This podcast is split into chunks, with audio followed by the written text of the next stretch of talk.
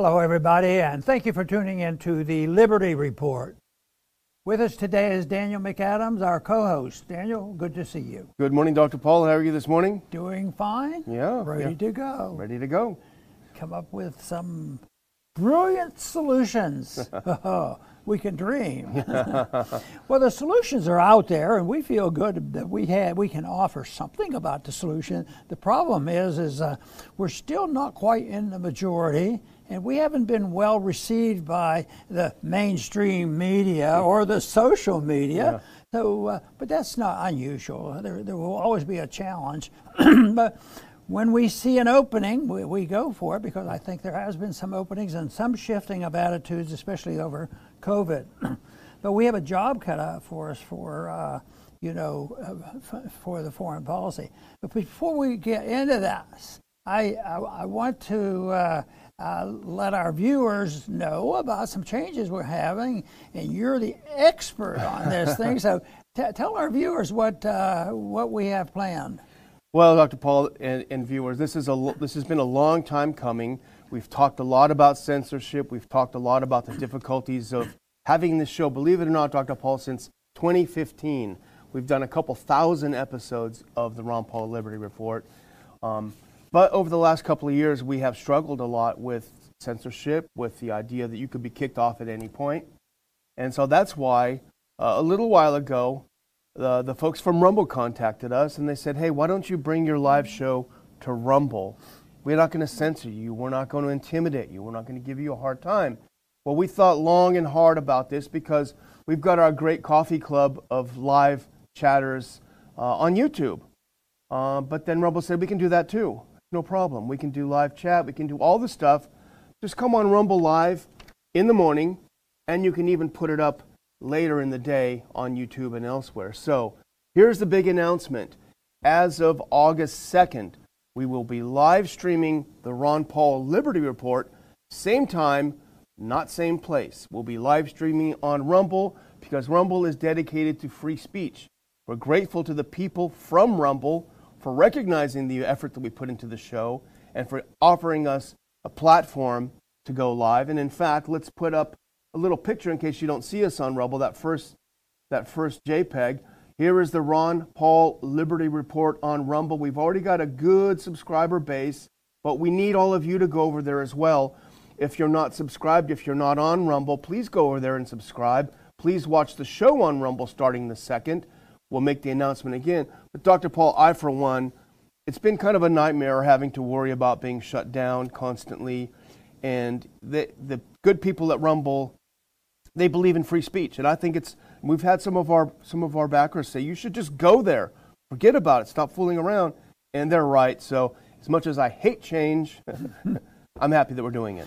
But they, they have been patient in negotiations yeah. because we procrastinated a little bit we here do, and there. Yeah but uh, finally got to a point where we're comfortable with it, and I, I think uh, we're not going to lose anything. We're going to add a whole lot of advantage yeah. for this, and we're going to sleep a little bit better at night. That they they can't uh, t- to take us off the air, but uh, I don't think anything's permanent and perfect forever, but uh, we'll be on our toes. But I, I think this is going to be helpful to us. I'm looking forward to being with Rumble. And the other benefit for Rumble is that they own locals, and so we're going to get a lot more active on the locals page, and we will have some uh, parts of it for free, but we'll have some backstage pass stuff for people that want to subscribe to the local page.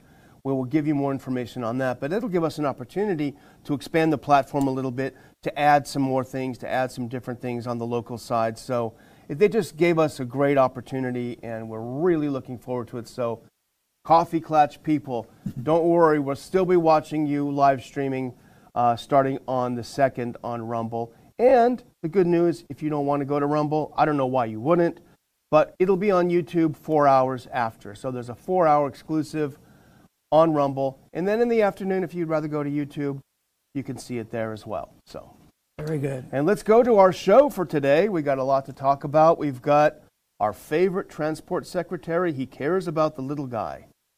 Yes, you know, I keep thinking that there's been a lot of talk of our, about our president and a lot of inference. they're talking about his age. That makes me really nervous.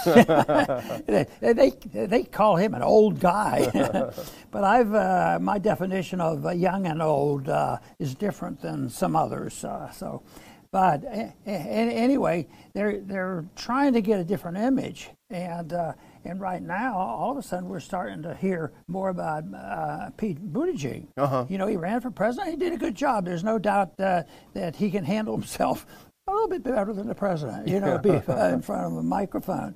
But uh, I don't think his economics is any better. One thing about one thing about our president, he has these weird ideas on economics, but he doesn't get them across too well, and they're so outlandish. There's even liberals who say, "What are you talking about?" There's even Democrats now saying, "You know, maybe debt could be a problem. Yeah, wow. But uh, I, will tell you what, uh, uh, Pete Buttigieg is is uh, pretty smooth. He's intelligent, and yet uh, I think his uh, economics are no no better. Yeah. No, no better than, than most of the progressive liberals, Democrats, and many Republicans. Many Republicans. And m- most of the economic professors in all our universities. That's where our problem is. But he's, he's come out with a position. You, you know, we've heard Biden's position on, on why we have inflation, and he says, well, it's all Putin's fault. Yeah. it's Putin's fault. We just uh, have to have to deal with him. And there's been a lot of excuses, uh, you know, for an explanation on why you, we have inflation. And when, when they talk about inflation, they're talking about CPI, prices of goods and services for the average person. Uh, when, when a free market economists talks about inflation, they, they talk about a condition whereby a central bank illegally, immorally, and unconstitutionally can arbitrarily print a lot of money and pass it out for special favors, and uh, and nobody's allowed to really explain it because uh, they, they can't be blamed for anything because that would uh, that would uh, you know uh, break up the system they have here because they can get away with it. They don't want to be blamed for it. So uh, so he's, he's saying, you know, it doesn't matter. It's a good thing. This is Buttigieg, you yeah. know, on, on the inflation of prices. He says, because it will force the people to accept a transition to the green energy agenda. Yeah. Wow. Yeah. I mean, I didn't know that it would be that powerful to do that. That, that, that is, that is a, a joke. It's a sick joke, really. Uh, but I, I, I, believe that there's a, still a lot of people uh, that are concerned, you know, about pollution and heat, heat and yeah. all these kind of things. But uh, I, I still think they get their facts wrong. And all of a sudden, this idea, there's so many good points, and I think uh, we have one here that we'll, we'll read about, that they're fibbing when they're saying that this transition, this transition to a green energy, you know, windmills and solar, yeah. and and the facts do not conform that they could possibly do that. And uh, matter of fact, uh, there are some who uh, think it, you know, even the effort's going to make it much worse because they're because first what they want to do is lock down and punish, which Biden has done in a year and a half, uh, punish the people who who said that hydrocarbons we can live with, yeah. and is we're going to have trouble living without them. Is, is what the problem is going to be. So this is this is where they are right now, uh, and uh, he, he's he's in a leadership position. Uh, I cannot see much movement in that direction. But it's propaganda for them. That propaganda is for uh, you know the green energy, and uh, if you're not loyal to that, then you're not woke, and you're in trouble because you could lose your job over that. Well, here's the here's the, the big thing that, that he said yesterday, and let's put up this uh, this clip because this is something you know most normal people would genuinely feel sorry for a working family that sees. We put up that first clip, please that sees gas prices at five bucks a gallon, people that are on fixed incomes, people that are working. I know this, uh, the first uh, clip, not the uh, video. Yeah, just the first, um, because we want to introduce it first. Um, would at least have some feeling for the people. Uh, and even politicians, they would pretend that they have feelings for the average Joe. But here is the transport secretary sitting before Congress saying that the pain Americans feel at the pump is a benefit, is a good thing. If you're out there and you can't pay your bills, that's good. We're happy about it because it's going to force you to get 60 grand and buy an electric car, right? Everyone's going to go get 60,000 bucks and buy an electric car. Uh, this, this, I mean, if anything, this shows what's happened to the Democratic Party uh, that once was the Democratic Party of my grandfather, a blue collar worker, now has basically said, forget you. We don't care about you. You're feeling pain? That's great. And in fact, we have, a, we have an uh, audio visual clip of him before Congress actually saying, We like the pain. You need to feel more pain. Let, let's listen to it real quick if we can. We're all experiencing from the high price, price of gas the more benefit there is for those who can access electric vehicles. Of course, the more pain we are all experiencing. You know, we got a double dose of Pete. But the interesting thing about this, Dr. Paul, is our good friend Thomas Massie, uh, very smart, as you know, uh, MIT. He's the guy that built his house. He even dug the rocks out of the ground to build his house. He knows what he's talking about. He did a little bit of cross examining, and he said, Hey, Mr. Transport Secretary, you have any idea how much electricity it takes to charge those cars up? Of course, he didn't. He had no clue. Let's watch the exchange. This is 45 seconds of Thomas Massie talking the average, to the transport uh, secretary. household uses 17% of their electricity for air conditioning. And uh, that would mean the average household uses 1,870 kilowatt hours per year for air conditioning. If that average household plugged in electric cars, do you know how much more electricity they would use in comparison to the air conditioning that air conditions their whole house? No, but again, I would emphasize it will well, let me help less you. Let me help you overall. with that first before we go on because the numbers are important. It would take four times as much electricity to charge the average household's cars as the average household uses on air conditioning. Do you think that could be so? If we read, So here it is. We all know what it's like, especially here in Texas when it gets hot. It has even we have some rolling blackouts. We've had it in the past. You're having it across the country. Massie points out if everyone does what you're demanding and they get these electric cars, four times as much electricity will be demanded than it's used to power the air conditioning. What's going to happen to the grid? You know, that's with uh, what is known already, but there are some people who have included, you, you know, a little bit more calculation and it's going to be a lot more expensive. Uh, and that is that, uh, you know, you know, getting, if you have a battery, you spend a lot of money for this battery car. Uh, that, that's one big extra expense. But then they're going to, well, well, we'll just plug it in because electricity is just there. It it's sort of like money. It's free. you just you stick the plug in and, and it just comes through your house here. You stick it in your car and you never have to go to the gasoline and it won't cost all that much. It's magic. so it's it's magic for them. But what what they what they don't really count is I uh, listened to a lecture not too long ago talked about the battery itself you know, charging is one thing, and electricity, you still use electricity and maybe more, uh, end up using more electricity. But uh, they, they, uh, they say that uh, uh, the battery, you, you know, is very costly to make. You know, the batteries gets more and more expensive. So I don't think they're going to calculate that. that. Well, I guess it could be in the, co- the cost of the car, but you know, now there's shortages and all. Those things, those prices are going to go up.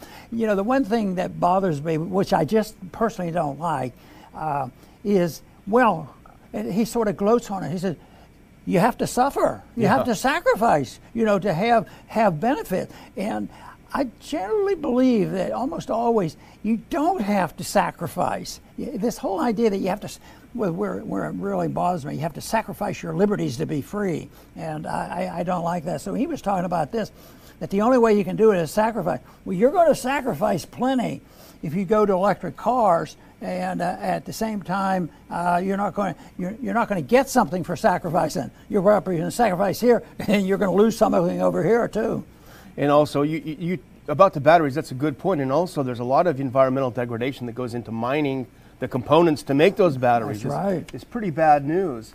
But again, you pointed out, it's not magic that goes into your cars. They burn coal to make that electricity. They burn oil and natural gas and all that stuff. They burn nuclear or whatever to make that electricity. So the idea that it's free is just a fantasy. Here's another clip uh, from the same article This is from uh, one of Biden's energy advisors, uh, Amos Hochstein. He says we need to stop projects and limit oil usage to accelerate the transition. Well, we've seen a little bit of that transition already this year, Dr. Paul. That transition is from gas at under three bucks to gas at eight bucks in some places. This is the transition they have in mind.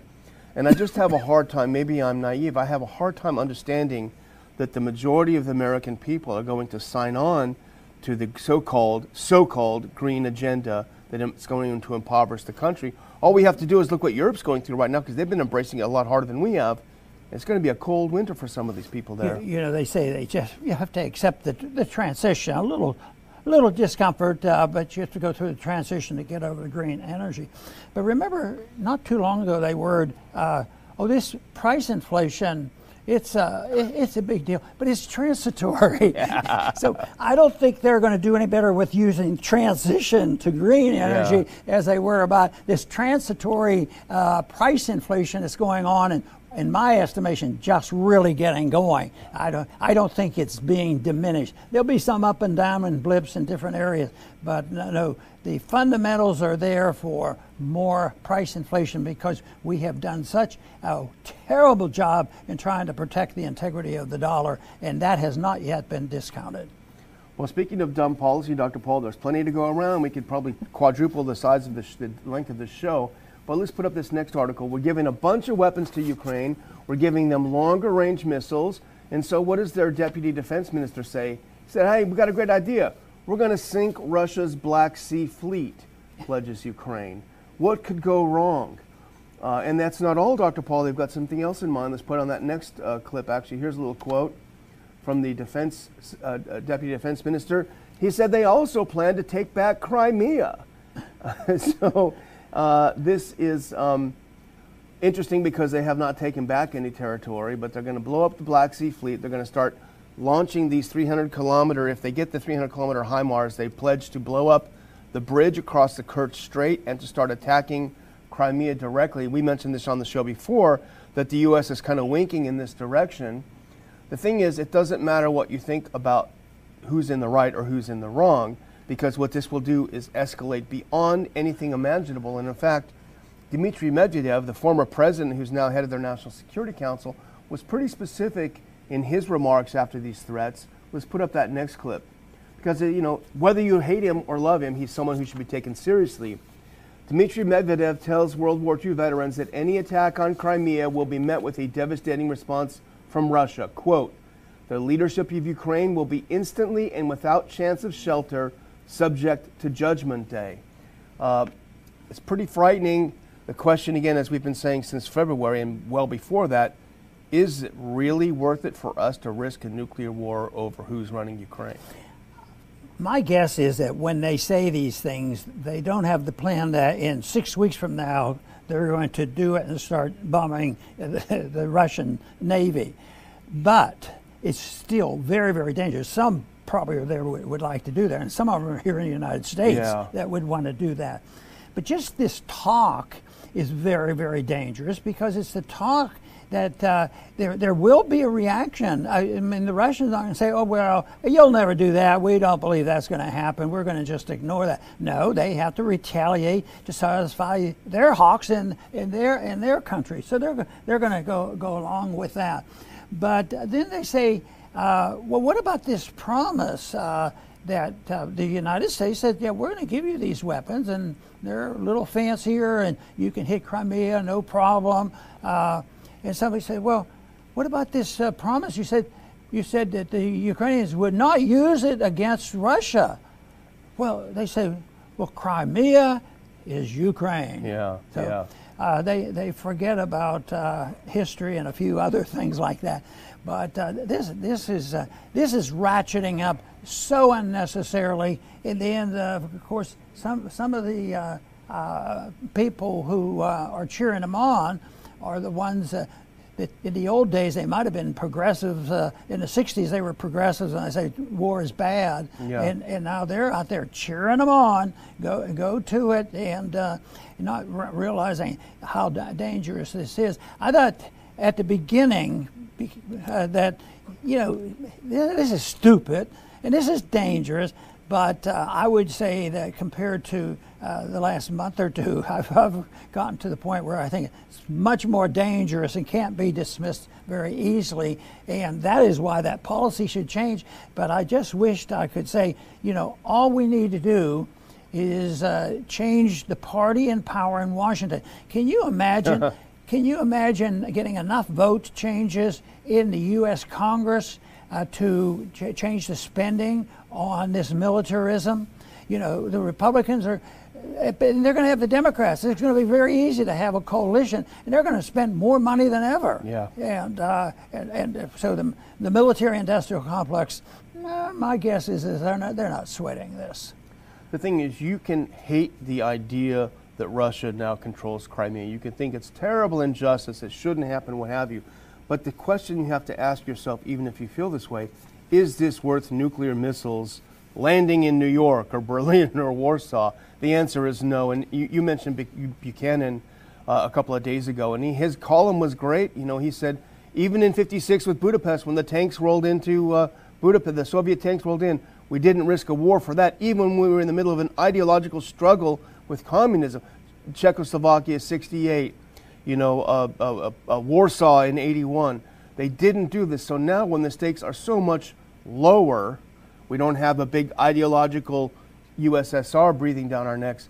Now we're going to risk nuclear war over this little island? Well, we're at that point where we are risking it, but uh, and I, I just wished that the sentiment in this country we need change, we need change, we need uh, more border protection, which you can make a pretty good argument yeah. for that. There's a lot of things where it might and can be helpful, but all of a sudden, you know, you see the strength of the deep state. Yeah. and uh, the military industrial complex and the banking system. The Federal Reserve is always there. You, you say, well, we were we, these dreamers that say, "Oh, well, we'll just plug our car in here, yeah. and it's going to come out magic." That's the way they that's the way they think about money. Yeah, they say, yeah. "We don't need to do that." They take a plug over there and they stick it in the Federal Reserve. Yeah. Two trillion today. we, we have to bail out everybody. magic. Well, you sent this next clip over, and my first thought when I saw it was, this really speaks volumes about what this whole conflict is all about. And it's all about the military industrial complex. Let's put this up. And the people in Ukraine understand this. The defense minister, Oleksiy Reznikov, uh, let's go forward, sorry, to the next one. Uh, no, go back. You should have it. Maybe you don't. Okay, you don't have it, sorry. um, Ukraine defense minister offers Ukraine as a testing ground for NATO weapons. I forgot, I apologize, I forgot to send this clip. This is from our friends at antiwar.com. But the defense minister said, hey, NATO, you guys want to test some weapons? We got a big country Bring it on. And guess where he said it? He said it in a meeting at the Atlantic Council. Well, who funds the Atlantic Council? The military industrial complex and the governments of the U.S. and other countries. So this is a military industrial complex. Ukraine seems to understand that and is very happy to serve its purpose. Well, you know, their military approach, if you include Ukraine as, as part of uh, the European uh, Union group, uh, that uh, they they have you know set this mess up and, and, inviting problems, and they're in danger. They're doing more to make, and they're the first ones to be, yeah. be, be destroyed. Will be the Ukrainians, uh, and the, yet uh, in the Western, uh, they, it's sort of like uh, what they did with the energy. The Europeans, you, you know I always say we should criticize our government and suggest what our government do and try to participate. Uh, but but the Europeans, you know, we're bad, but sometimes what are they thinking? Crazy. About, I'm talking right now in my mind. I'm thinking about energy. Yeah. You know, and, and there there they are going to freeze to death or burn to death or whatever. But they they uh, they went along with it, and they did it because uh, they listened to our military-industrial complex. Yeah. I mean, they or they say, well, we want your weapons and we want them for free, and we'll be part of NATO and do what you tell us. But uh, the whole thing is, is the the outright profiteering is very narrow. It's not the American citizens. It isn't like, oh, we're going to sell some money and the money's going in the treasury and taxes are going to go down. No, it doesn't work that way. They they they, uh, they, they say that the taxes uh, will, will stay up because the people want this stuff and they sell out. They, they just go out and uh, that's sort of the way the argument in for 2014 Yeah. when we talked about it so much. When the coup was occurring, when they uh, finally decided NATO and uh, the European bloc and the United States decided, oh, they're much too friendly with Russia. They want to continue. They want to continue. You know, uh, a, a, a system where we trade and talk to the Russians, and that's not much fun. So that's why they had to bring it to an end. There's no money in that, right? Yeah. Well, you know, you mentioned they're going to freeze and they're going to roast. Well, what happened, and we haven't talked about it yet, maybe we'll talk about it tomorrow, is that the Africans went to the Europeans and said, What are you talking about? You guys might be a little bit uncomfortable in the winter. We are literally going to starve. And so that's what we've seen now. I think it's actually today, this is Wednesday. The European Union has announced that it's actually pulling back from some of its sanctions on Russia with regard to food trade. Uh, they're going to let some of Russian banks uh, trade in food because they realize how many millions are going to starve because of their boneheaded policies. But I'll just close again with a reminder we're getting close to the deadline. Put this uh, next clip up if you can. Apply for the Ron Paul Scholar Day. You're going to have a great time. Upper division undergrads and grad students. I was looking through some applications yesterday, some really good good applications. So it's going to be a good group. Learn about foreign policy, learn about civil liberties in a way you're not going to get in the college classroom, uh, for you know, and with very few exceptions. And then the next one again is get your tickets. We had a few more sales. We're about halfway sold out. Get them while they're cheap, cheaper than last year.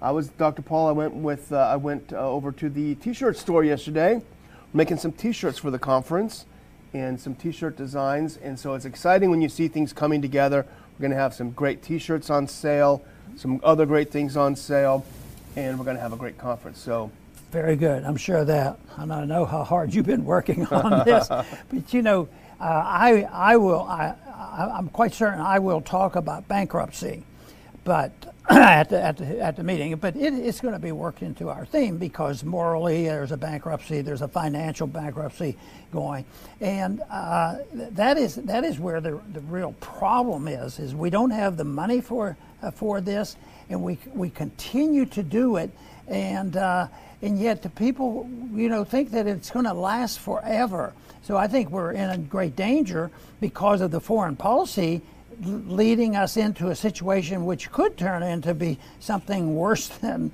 we had, uh, you know, in Vietnam or even in Korea. Not, uh, so this, let's hope we wake up, and that's that's the reason I think that uh, we we shouldn't be overly optimistic because uh, quite frankly, bipartisanship is still alive in Washington. That's why I continue to want to invite people to be as friendly as we can because we're not going to be like the, the internationalists who don't want to, you know, they want to make enemies of everybody. Because I want to talk with, you know, people who have an honest opinion, and there are, and, and I met them along the way in Congress as well as out of Congress that have an opinion that uh, you know libertarians and constitutionalists on the issues we agree with why should we fight about it you know and that's that's what we need to do so that is a theme that is, is dear to my heart and something that we should because i don't see many other ways of accomplishing this i've never accepted the idea that one side has to sacrifice this liberty,